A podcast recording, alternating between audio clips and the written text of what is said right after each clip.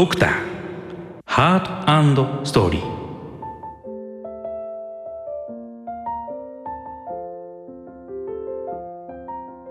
全国の臨床医の皆さんご機嫌いかがでしょうか？番組ナビゲーター循環器内科医の渡辺正孝です。さて本日3月9日は脈の日です。日本脳卒中協会がですね国民の皆さんに脈をチェックすることを呼びかけるために認定されました。チェックパルスデーとしてですね3で脈9で9というですね、えー、いわゆる語呂を合わせて登録された日です。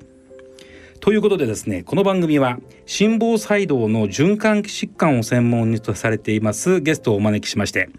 臨床医の皆様へ向けました。心疾患の啓発それから最先端の治療についてお送りする特別番組です。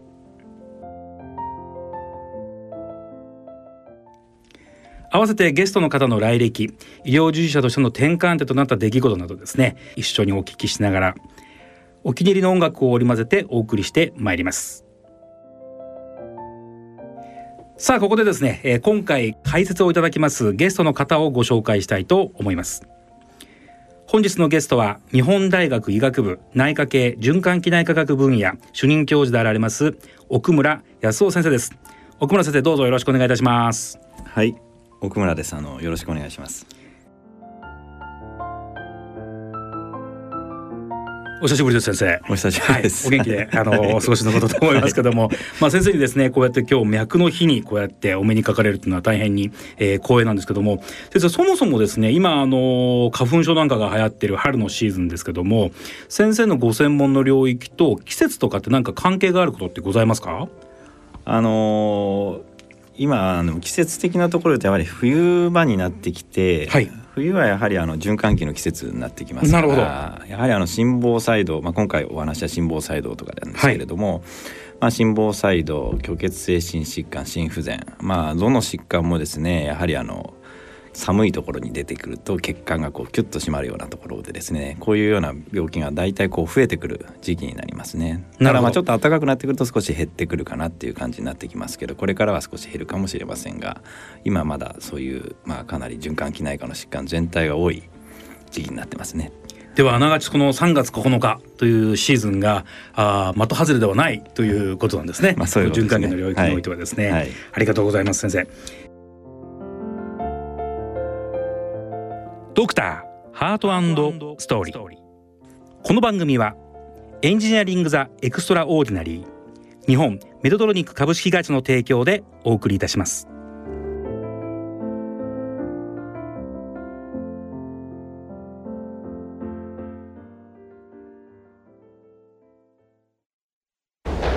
ねえねえお父さんメドトロニックって知ってる？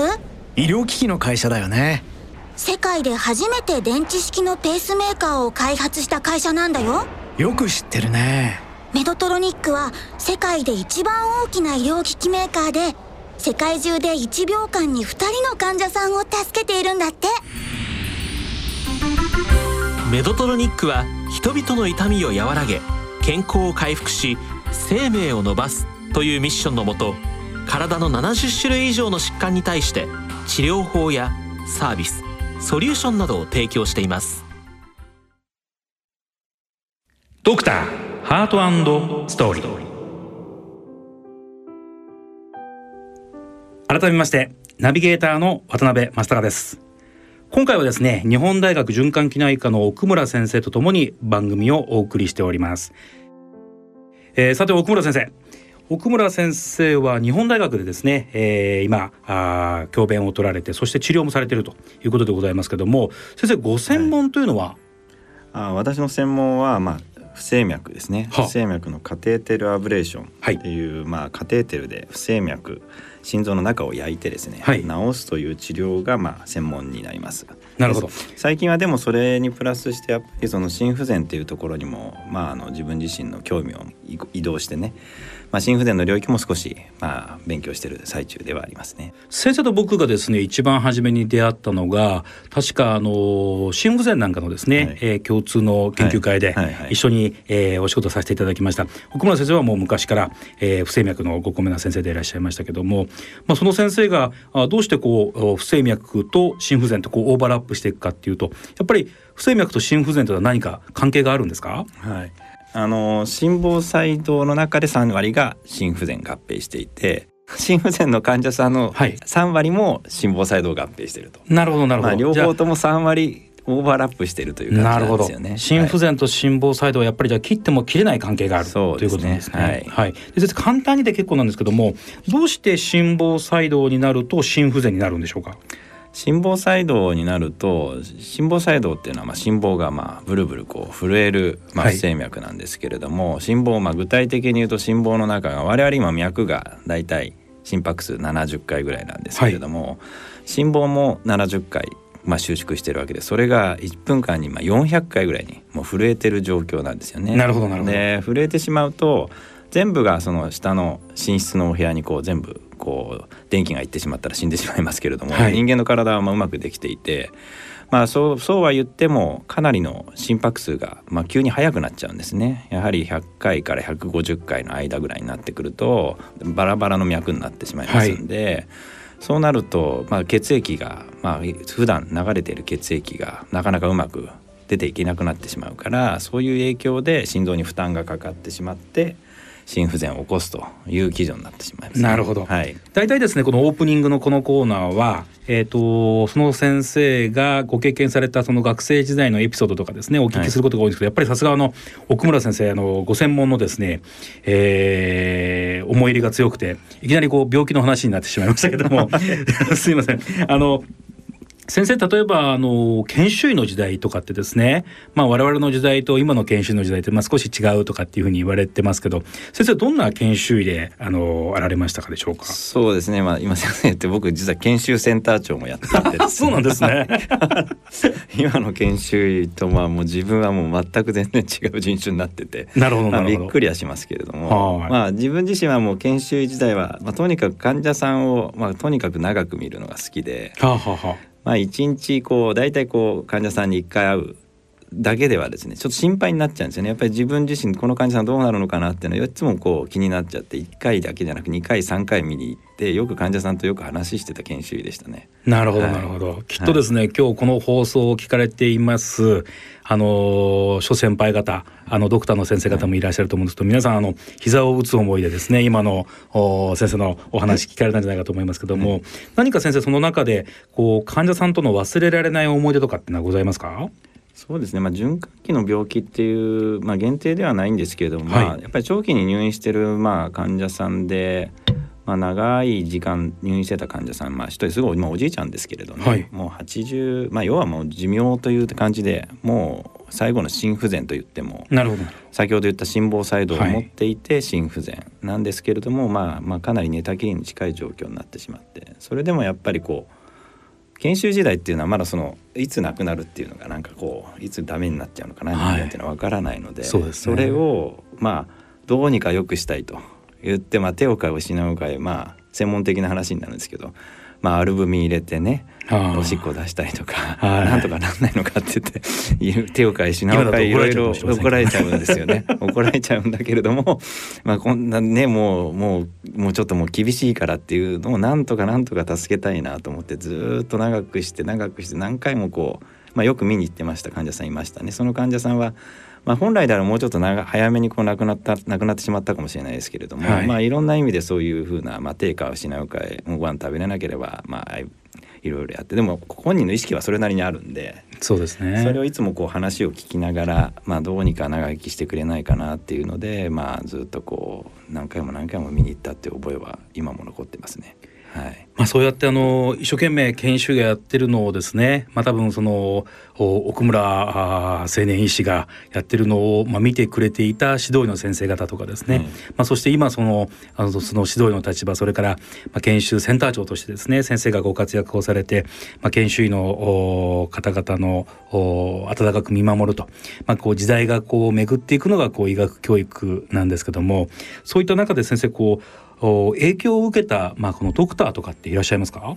影響を受けたドクター、まあ、2人いて、はい、まあ、一番最初、まあ、カテーテルアブレーションっていう、まあ、治療の、まあ、やった時にのですね、まあ、大学院を、まあ、指導してくださった渡辺一郎先生。はあご高名ですね。はい。渡辺一郎先生ってお名前の同じですけど。そうですね。渡辺一郎先生って先生がまあ僕をまあまあ初めのその大学院生から留学行ってからまでそうですね帰ってきてからもずっとですねまあ、指導してくれた先生ですね。で僕の後半のところで,、まあ、でアメリカから帰ってきてからは、まあ、前任の平山敦教授ですね、はあ。あのがまあ2人がまあ僕をまあ作った感じなんでしょうかね。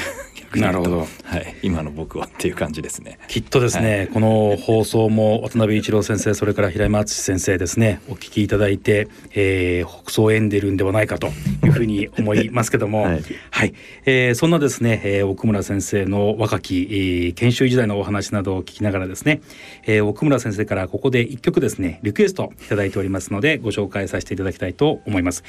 大体ですねあの曲というとまああのポップな曲だったりとかあるいはこうお歌が入ってる曲が多いんですけどもなんとおそらく初めてですかね、えー、奥村先生からのリクエスト曲ラフマニノフで、えー、ピアノ協奏曲第2番どうぞお届けしたいと思います。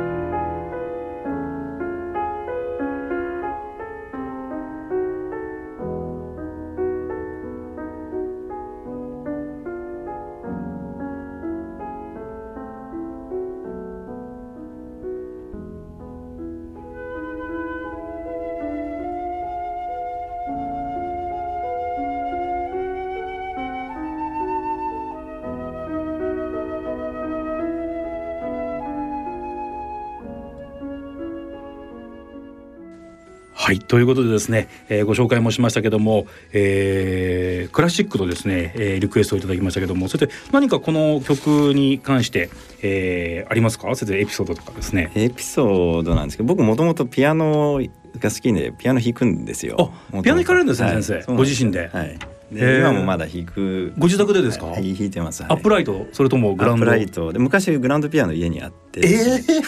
えー、昔あったんですか？今じゃなくて？すごいやらしい部屋があったんですよ。広いワンフロアで、はい、じゃあそれこそこういう感じの音はい、音も？音も漏れないくらいの広い部屋があってそこにグランドピアノがあってそこでこの曲を僕学生時代よく聴いてたんです音は聞いててこれは弾きたいなと思っていてこうなんですかねあの学生時代に試験前はもうずっともう勉強そこにかじりついてやるタイプで、まあ、まあ、メリハリをつけて。気がもうめもう参っちゃうなって時にこの暗いこうズンズンくる音なんですけれどもこのこの曲を聴くとなんとなくこうもう一回やるもうこんなこんなはずじゃないみたいな。もっといけるはずだみたいな。もう。自分を鼓舞するんですね。鼓舞するんですよね。自分を鼓舞するときにこのラフマニノフの競争曲2番を聞くというのはなかなかおつですしまましては先生自分で演奏されるっていうのは素晴らしいですね。はい、なかなかあの曲すごい難しいので、はい、まあ弾きたいなとまではいかなかったんですけれども、まあ、弾くにはすごくこ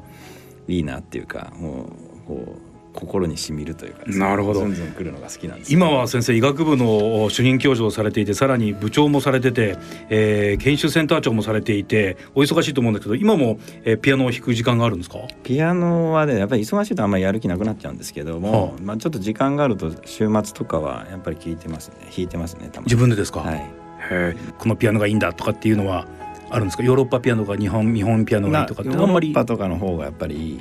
うちのはなんだか忘れちゃいましたけど。あ本当ですか？ベベーゲンとかですか？うちの奥さんがまあ、まあ、比較的騙されていいの買ってきちゃいましたそうなんですね。でも本当にヨーロッパピアノなんかでもアップライトでも本当いい音出ますよね。いいまあすごくいい音ですね。いやいやいやびっくりしました先生。はい。ぜひ今度はですね先生の、えー、生ピアノをですね。一つそんなに弾かせられるレベルかっていうとまあそれなりには弾けるんですけどね。一応こうまあ皆様の前でこうななんかの時でやりましたね。あそうなんですね。あの忘年会とかの時。ああ素晴らしい。それなかなか高尚な あの上品な忘年会で大体ねあの裸踊りしちゃったりとか、まあ、あの僕の勝手なイメージですけど日本大学っていうとやっぱりバイ、バンカラで、はい、あの学園祭の時には大山のハッピーロードまで仮装行列したりとか、はい、そういうイメージがあるんですけどそこに先生そのまさかのクラシックそしてご自身でもピアノを奏でるなんていうと、まあ、あのすごくイメージがあの変わりるかななんて思っております。ドクターハートストーリー。えー、今日はやはり脈の日ということですのでその心房細動についておあのお聞かせいただきたいと思ってるんですけども、先生そもそもですね私オープニングの時にもお話ししましたが、え日本脳卒中学会これ先生は循環器ですからあの脳みそいわゆる脳卒中の方とは、はい、あの関係がございませんよね。はい、なぜこの脈の日というのが脳卒中学会がこれを、まあ、あの啓発していてそして今日ゲストにその心房細動心臓の専門の先生が、あのこうお越しいただいているのかこの間の関係性をちょっとお話しいただけますか？はい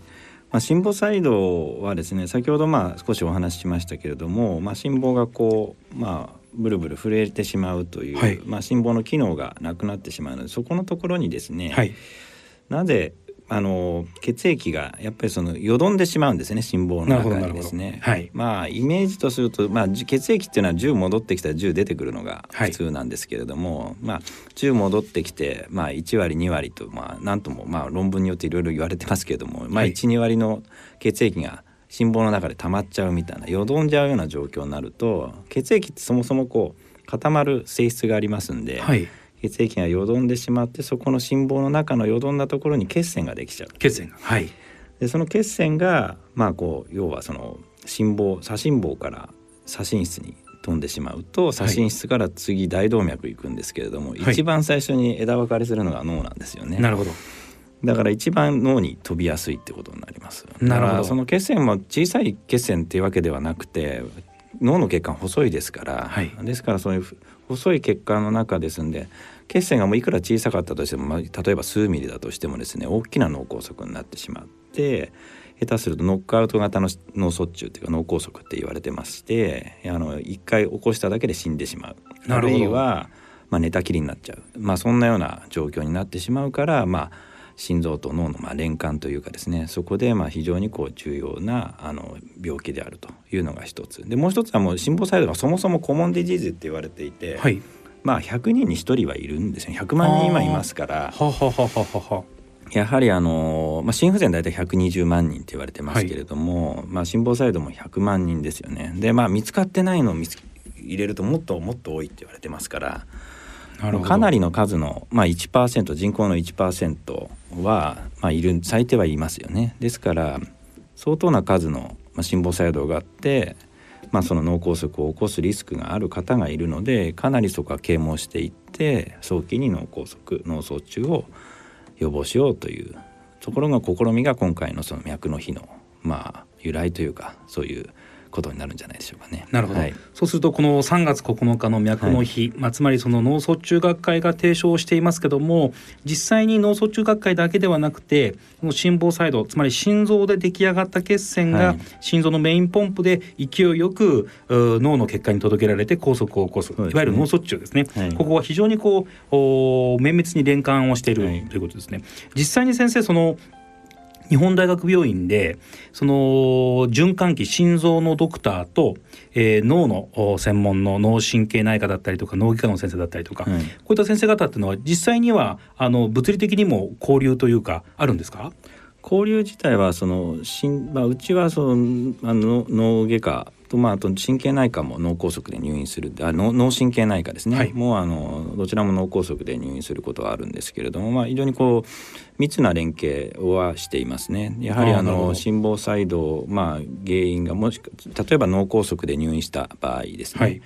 その時にやはりこの心房細動があればまあ循環器にも依頼しますしそもそもその脳梗塞のタイプとしてその大きな脳梗塞の場合心房細動がある可能性があるんですけど、はい、実際見つかってないなんていう脳梗塞のパターンもありますのでなるほどそういう時にどうやってこう不整脈を見つけるのかっていう時の依頼も来たりしますね。なるほど、はい。で先生今あの先生のキーワードの中にですね見つかっていない、え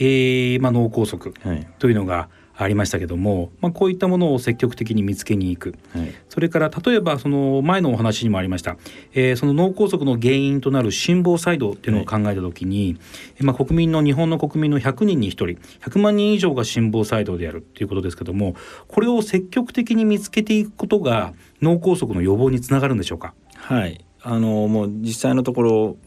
まあ、症状がですねみんなこう脈が速くなってあればいいんですけれども、はい、まあ、言われているのは大体まあ半分とかですね肩以上ですかね。あの特に高齢運が悪くっていうと変ですけれども、はい、まあ、都合が悪いことに症状がない人ってご高齢者の人のが多いわけなんですよね。高齢の男性が一番多いんですが。症状がない人が半分ぐらいいるんですよね。そうするとやっぱり自分では気づかないわけですよね。何も何の症状もないわけでそのまま放置されてしまうっていう形がたくさんいますのでそれをやはり早めにこういう方を特にですね。しかもそれ悪いことに高齢の男性で、まあ、高齢ですから脳梗塞を起こしやすい人たちなんだけどそういう方が見逃されてしまうと。だからそれを積極的に取りに行って見つけていけばもちろんその脳梗塞になる前にあの早めに予知してですねあの心房細動の治療をすればいいって話になるわけですよね。なるほど、はいで先生この、まあ、症状のない50%特に男性の高齢が多いというふうに、今お話しいただきましたけどもこの心房細動を見つける時っていうのは、まあ、当然不整脈ですから心電図で見つけていくと思うんですけども、はい、それ以外にあの心房細動を見つける方法っていうのは何かございますか？はい。まあ一番こうシンプルで言うと、まあ、検脈してくればいいんですけれども検脈って言っても結構ですね、はい あのやれって言っても患者さんに言っても分かんないんですよね親指でこのあの手首を触ろうとするんですけど親指じゃなくて人差し指とこう3本中指と人差し指と中指と薬指をこう当てる感じなんですけど、はい、手首をそうさそうして。なかなかやれと言ってもなかなか難しいのが実情ですよね。一番シンプルなのがそれが検脈です。ガイドラインでも推奨されているんですけれども、はい、やれと言ってもなかなか難しい。まあ一番で、はい、そうなってくるとまあ血圧計ですよね。やっぱりこの不整脈検知する血圧計で、はい、まあ、異常値が出てくるとか普段脈拍が70回だったのがどうも血圧がうまく測れなくなったり脈が10回とか20回とか急に70回が90回になるとか不整脈のマークが出るとか、まあ、そういうのが、まあ、一般的な患者さんが分かり分かるんじゃないかなっていうサインですね。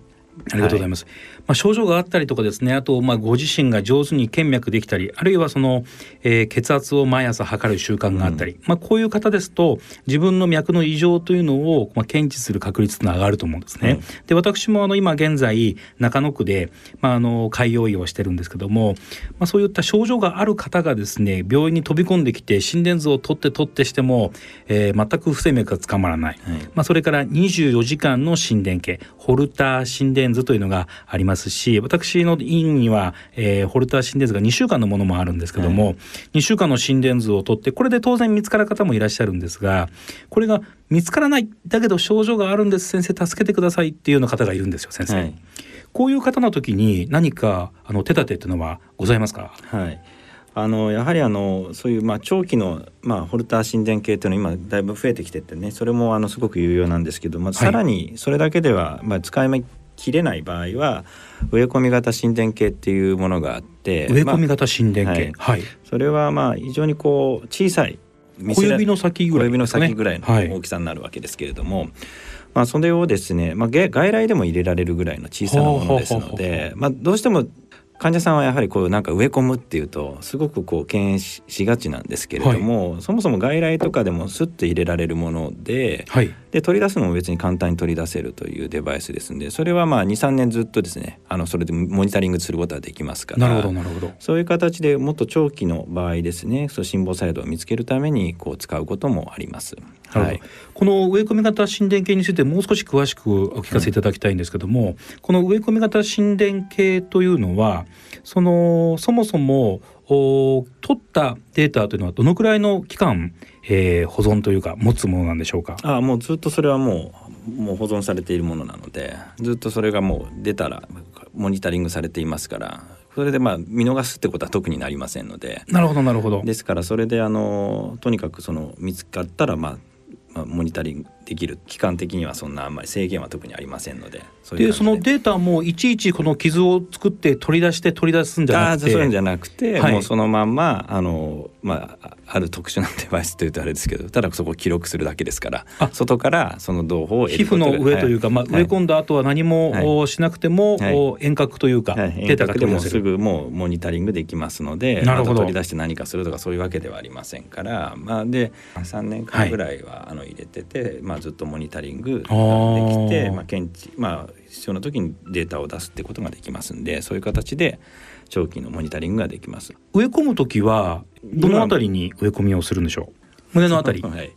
で、えーと、そんなにこう大きな石灰を入れずにそうです。あのパチンって入れちゃう感じなので。じゃあ局所麻酔でできる局所、ね、外来でもできるということでお伺いしてますので、まあ、寝てもらって何かやるとかそういう大大それたものではありませんから。なるほど。はいそうすると、まあ、この放送をお聞きで、えー、なかなか自分はその脈が速くなったりとかおかしな感じがするんだけども、えー、心房細動が証明されないとかっていう方には、うん、あの自らあこういったものを入れてもらえないかと、うん、えー、植え込み型森林を入れてもらえないかということも、えー、十分あり得る、ね、そうですね。特にあの例えばなんですけどやっぱり脳梗塞を起こした方とかそうですよね、はい、やっぱりハイリスクになって一回脳梗塞を起こした方はもうさらにリスクが高くなりますから、そういう方で心房細動が原因かどうかわからない方なんかはそれでまあ見つかってないんだけどどうも心房細動っぽい。っていうようなそのような方なんかはやはりそういうデバイスっていうのは非常に有用じゃないかなと思いますね。ありがとうございます、はいそうするとやはりこの植え込み型心電計などで積極的に心房細動を捕まえに行く、はい、まああのー、そのアクションというのはその先に心房細動を治せば脳梗塞のリスクが減る。こういう仕掛けなんでしょうか？はい、あのー、一応まあその心房細動疑いというか、まあ、心房細動がもし検知されればというわけではないですけど、まあ、心房細動がある方はもう基本的にはまあ抗凝固薬ですね。今現在はドアックって言われている、はい、まあ、ワーファリンワルファリンじゃないもう、まあ、新しいお薬、はい、皆さんほとんど処方するのは新規経口新凝固薬というやつですね、はい、新規経口抗凝固薬になるんですけど、早口言葉みたいですけどね、はい。ドアックってなりますがまああのそれによって脳梗塞の、まあ、発症率っていうか、まあ、まあ例えばですけど大体一般的には大体その心房細動で100人中100人が脳梗塞を起こしちゃうわけじゃないですから。はい。はいそれリスクによってこう、まあ、段階的に上がってくるんですけれどもまあこれまあ専門的です。チャズスコアっていうのは日本ではやってますが、はい、まあ、高血圧あったり高齢者あるいは糖尿病心不全脳梗塞の先ほど言った起用ですね。なるほど、まあ、この辺のところがリスクがあればもう抗用抗薬を飲んでそのリスクが1点2点と上がっていくんですけど1点で大体1%ぐらいの脳梗塞を起こしますんで2点で2%ぐらいのイメージですね。で工業価格飲めばそれを50%ぐらいに減らせますから。半分、ね。まあ、半分になりますから、はい、50%半分減らせる薬って結構ないですね。ですね。はい、世の中に、世の中にはないんですよ、実は。ですから見つければ、まあ、そういう薬使うとまあならないっていうのはちょっと語弊がありますけども、はい、まあ、かなり予防できると。でもう一つ重要なのはなった時に重症度が低かったりするんですよね。はい、なるほどなるほど、はい、ですからまあそういう方はとにかく見つかったら抗凝固薬まずそういうのをまあ処方してもらうというかあの処方すべき医者であればドクターであれば処方すべきであるというのがまあ基本的な治療のスキームになると思いますね。なるほど。はい、で実際に先生その血液を抗凝固薬でもって、はい、えー、血栓ができにくい状態にしておいて、はい、でこのアブレーションという形でですね、はい、まあ、その心房細動そのものを根治、はい、根っこから治すということをされるんだと思うんですけども、はい、この先生アブレーションというものは、い、つ頃から先生できるようになったんでしょう？このアブレーションはですね僕がその本当僕お医者さんになって1992年なんですけれども、にそのぐらいそこの時に心房細動が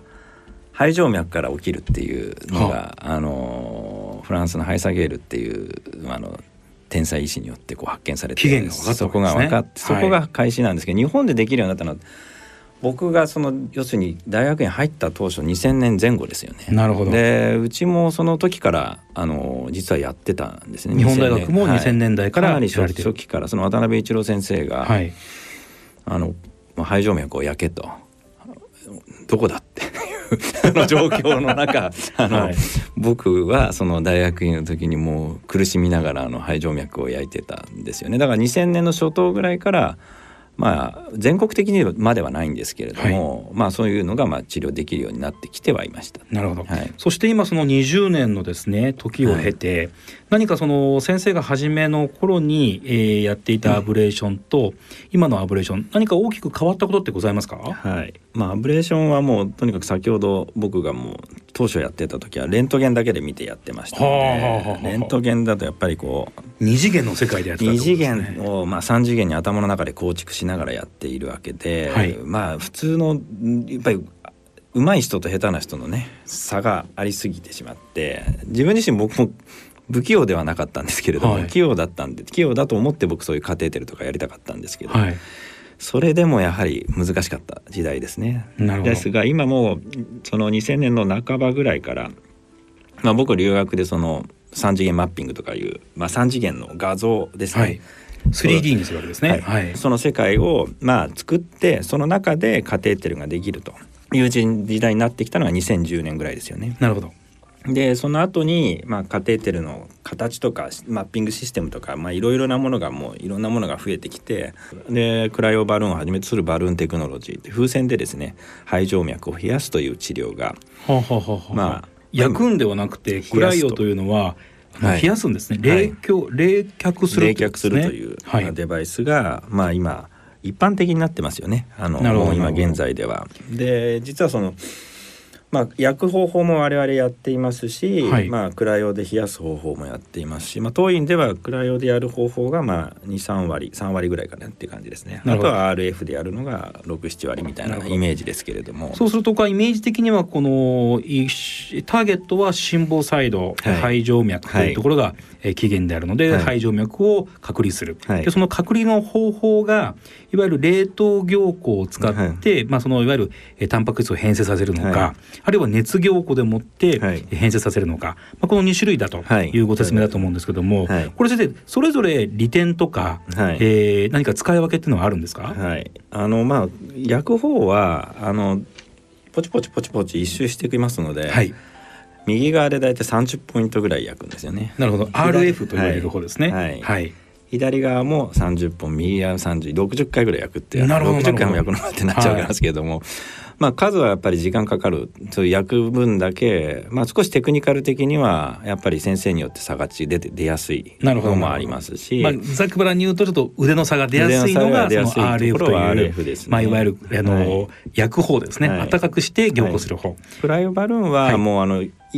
風船を4本の肺静脈に一回一回こう当ててですねコンタクトさせてまあ、しっかりコンタクトさせてあ冷やすという方法なので、まあ、腕の差はあんまり出ないですし非常にシンプルで、まあ、術時間は全体的には少しやっぱり短くなりますね。なるほどシンプルですね。はい、なるほどそうするとじゃあその主義の時間ですとか、まあ、あとはあのー、術者のテクニカルな差が出にくいという意味では、クライオバルーンというものにも利点がある、はい、ということですね。はい、で先生あの簡単にこうイメージしやすく教えていただきたいんですけども大体手術の時間それから手術中は全身麻酔なのかあるいは痛みがあるのかとかですね、はい、えー、入院期間はどのぐらいになるのかとかっていうのが、あの気になるポイントだと思うんですけどもどういう感じでこう、えー、手術が進んでいくのか先生簡単に教えていただけますか？はい。手術はまあ基本的に患者さんは全身麻酔でやってる施設もある特定の施設ではあります。はいはい、でも一般的に日本ではあの静脈麻酔を使うと。なるほど。静脈にであの麻酔薬を入れて鎮痛薬と鎮静薬両方使って、まあ、寝たような状況にするわけですね。あの気管にチューブを入れて本当の手術みたいな感じではなくて、はい、はい、気分だけ、えー、少し、はい、えー、高ぶらないようにという。はい、はい、であとマスクは少しこう、まあ、押し付けるようなマスクでやったりすることもありますしそこはまあ施設によって違いがありますけどもいずれにしても寝てる状況でやるという感じですね。はい、で麻酔というのはその局所の麻酔をするはい、あのどのあたりからそのカテーテルってのがいるんでしょう、はい、カテーテルはあのまあ大体右の足の付け根のところから一本ですね。うちは首からもう一本入れてますけれども、はい、まあ、そこからも一本。入れないところもあります。足から全部代用しちゃって足からやることも全部足だけのところもありますけれどもいずれにしてもその中で3本4本、まあ、何本か入れなきゃいけないんですけれども、まあ、いずれそこでそのそこの時は局所麻酔を使って、はい、あの麻酔をしてそこで刺すという感じですね。まあ、その時にはもう少しずつも患者さん寝てる状況になっていますのでそれであの右心房に、まあ、カテーテル持ってって、はい、ターゲットは左心房ですからそこの心房中隔っていうのを針で刺して、はい、左心房側に行くと。なるほど。いうようなプロセスですね。でそれでその、心房中隔をおいわゆる戦死する、はい、あの突き破る。あるいはあのカテーテルが体の中を走る、うん、こういう時には先生痛みっていうのはほとんどないんでしょうか？カテーテル血管の中にカテーテルを入れるあのもちろん足の付け根を、はい、まあ、麻酔する時はちょっと痛いだけですね。血管の中のカテーテルが血管の中にこう動く時には全く痛みはないです、ね、痛みはないんですね。はいはい、ありがとうございます。はい、で先生あと一般的に言うとその手術の時間手技時間というのはどのくらいになりますか？はい、それはもうクライオですと大体その4本まあ1回のそのクライオの冷やすのは大体3分とか3分弱になってきますんで、はい、まあ合計するとそんな時間にならないと思いますがただそのやっぱり麻酔かけたりいろんなものをやって、まあ、足から刺してそれで抜くまでの時間ですと大体やっぱり2時間ぐらいですかねのところが多いんじゃないでしょうかね施設になるほどなるほど、はい、大体では2時間、まあ、午前中であれば午前中のうちに終わってしまう午前中のうちには間違いなく終わりますね、はい、11時ぐらいに大体終わるみたいな入院期間というのはどのくらいになりますか先生？入院期間は前日入院してその翌日カテーテルの治療やって、はい、まあすぐ帰翌日帰れるかっていうと帰ってもいいんですけど足からまたピュッて出ちゃうこともあるのであの足の付け根の刺したところから出ちゃうこともあるので。はいうちでは2日3日ちょっと見てから退院というふうにしてまあ、いずれにしても1週間以内には大体おおむねは退院ができる、ということですね。はい、はい、ありがとうございます、はい、えー、先生には心房細動のアブレーションという治療のですね、はい、えー、詳細につきまして詳しくお話をお伺いしました。で先生このお話の中にやはりあの日本の高齢化はい、えー、高齢者になっていくとさまざま病気が増えますけどもこの心房細動という病気も高齢者になると増えていくはい、で例えばあ非常にまあ80歳とかって言ってですね、はい、高齢になったあの患者様でもそのアブレーションというのはあの受けられるものなんでしょうか？はい。あの今、まあ、そういう質問ってよくこのカテーテルアブレーションで一番こう皆さんが悩むところで質問が非常に多いんですけれども、はい、今年齢的な制限っていうのは、まあ、基本的にはないんですよね。ははは。まあ、僕の中での基本は、まあ、元気であればあの何でもできるってなるほどなるほど。ですけど。元気であればあの一応大丈夫ですね。はい、はい、あの元気な方であればあの基本的にはあの治療の適用になります。ですから、はい。例えばまあ車椅子でヨボヨボしてるとかそういうところになってくるとさすがにカテーテルの治療っていうのはまあ敬遠するところはありますけれども、はい、基本元気であれば僕はまあ80歳代でもあの全然普通にやってます。最高齢で92歳この前やりましたけれども。それはもう本当に普通上ではやらないんですけれどもどうしても不整脈が出てすぐ心不全になってしまうようなちょっと心筋症合併してるようなおばあちゃんだったんですけれども症状が強くて毎回入院してしまうんですよね。ですからもうもう一か八かっていうわけではないんですけどやったけど別に普通に終わってそのまま帰って昨日外来に元気に来ましたね。そうなんですね。歩いて。歩いてでやっぱりあの高齢化が進む日本、はい、そしてまああの同時に、えー、医療はですねあの、はい、本当に日進月歩で進んでいく、はい、ですからやはり我々あの実地の医者もですね、えー、年齢とその適用っていうのはどうなんだろうっていうのを日々我々もご紹介させていただくときに悩むんですけども、あのお聞きしますと先生リヘルスというですね、はい、えー、レジストレーションを先生が主催してやられているということですけども、このリヘルスというレジストレーション先生どんなレジストレーションでしょうか、僕はまあまあ、その一番80歳以上の超高齢者、まあ、超高齢って言ってもうまあ語弊があっちゃうかもしれないけどそんな超高齢じゃないと思いますけれども、はい、80歳以上の患者さんでやはりあのカテテラブレーションで予後を良くするのかとかあるいは症状をどこまで良くするのかとか、まあ、そういうところにですね、まあ、心不全の再入院を抑制するのかとか、まあ、そういうところですね。はっきりしたエビデンスというのが、まあ、コントロバーシーなんですよね。分かってないところもあってまあ一般的に75歳ぐらいまでのエビデンスは結構あるんですけれども、はい、80歳以上になるとやっぱり世界的にもほとんど、まあ、ゼロに等しいないんですよね。なるほど。ですからそこのところをですねあの僕が、まあ、全国の先生方、まあ、お友達っていうとあれなんですけれども声かけしてですね、はい、あの全国の、まあ、施設55施設に声かけして今80歳以上のアブレーションやる患者さんと、まあ、やれそうなんだけどやらないって患者さんももちろんこのぐらいの年齢の方たくさんいますのでそういう子たちをこうまあ、エントリーして予後を見てみて比較してみて統計学的にちょっと調整してみてあの、まあ、患者さん同じような患者さんとして予後が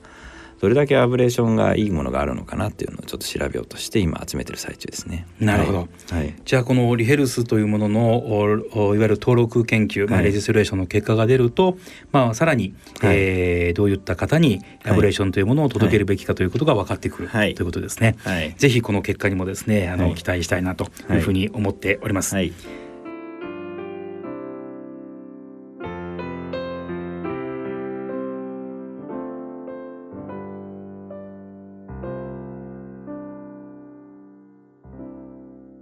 ドクターハートストーリー。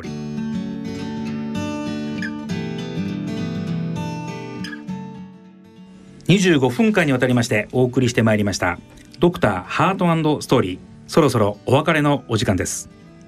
安先生ありがとうございました。非常に幅広くお話しいただきました。ありがとうございます。はいどうもありがとうございました。ぜひですねまたあのー、分かりやすくですね、えー、こういったご解説いただきたいなと思いますしえっ、ー、と特に日本日大病院がですね、えー、近くの先生方は、えー、いつでも、えー、奥村先生の外来にご紹介いただいて大丈夫ってことですね、はい、全然あの大丈夫です。あの心房細動外来っていう看板も心房細動外来ってのがあるんですね。わかりやすいですね先生。ありますので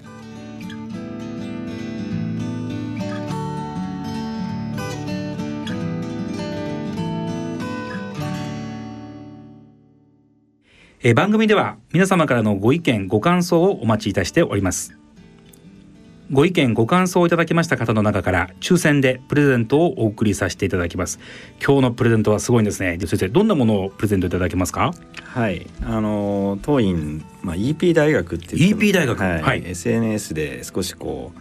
まあ、逃げやしてるわけではないんですけど、まあ、いろんな EP というのは電気生理学っていうですね。ですね、はい、それで心電図のお話とかやっぱりみな皆さん苦手意識あるところをもうちょっとそうですね。あの分かりやすくっていうようなことをまあ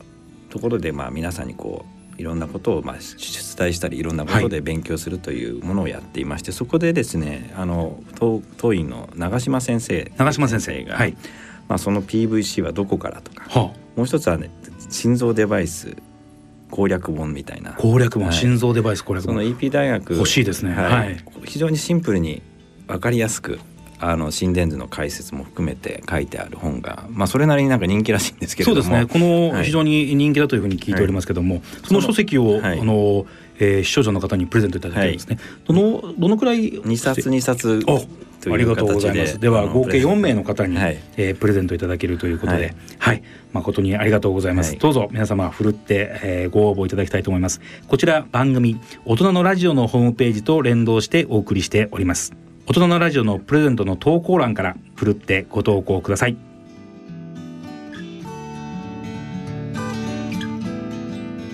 ドクターハートストーリーそろそろお時間です本日は日本大学循環器内科の奥村康夫先生にゲストでお越しいただきました。奥村先生ありがとうございました。ありがとうございました。進行は私宮城ハートケアクリニック院長渡辺正孝でした。次回の放送は3月21日の祝日の放送となります。東京医科大学病院不整脈センター長の里見和弘先生をゲストに迎えてお送りさせていただきます。それでは3月21日の放送までさようならこの番組は Engineering the Extraordinary 日本メドトロニック株式会社の提供でお送りいたしました。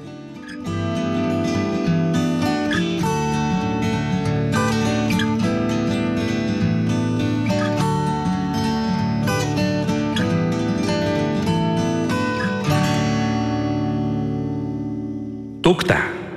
ハートストーリー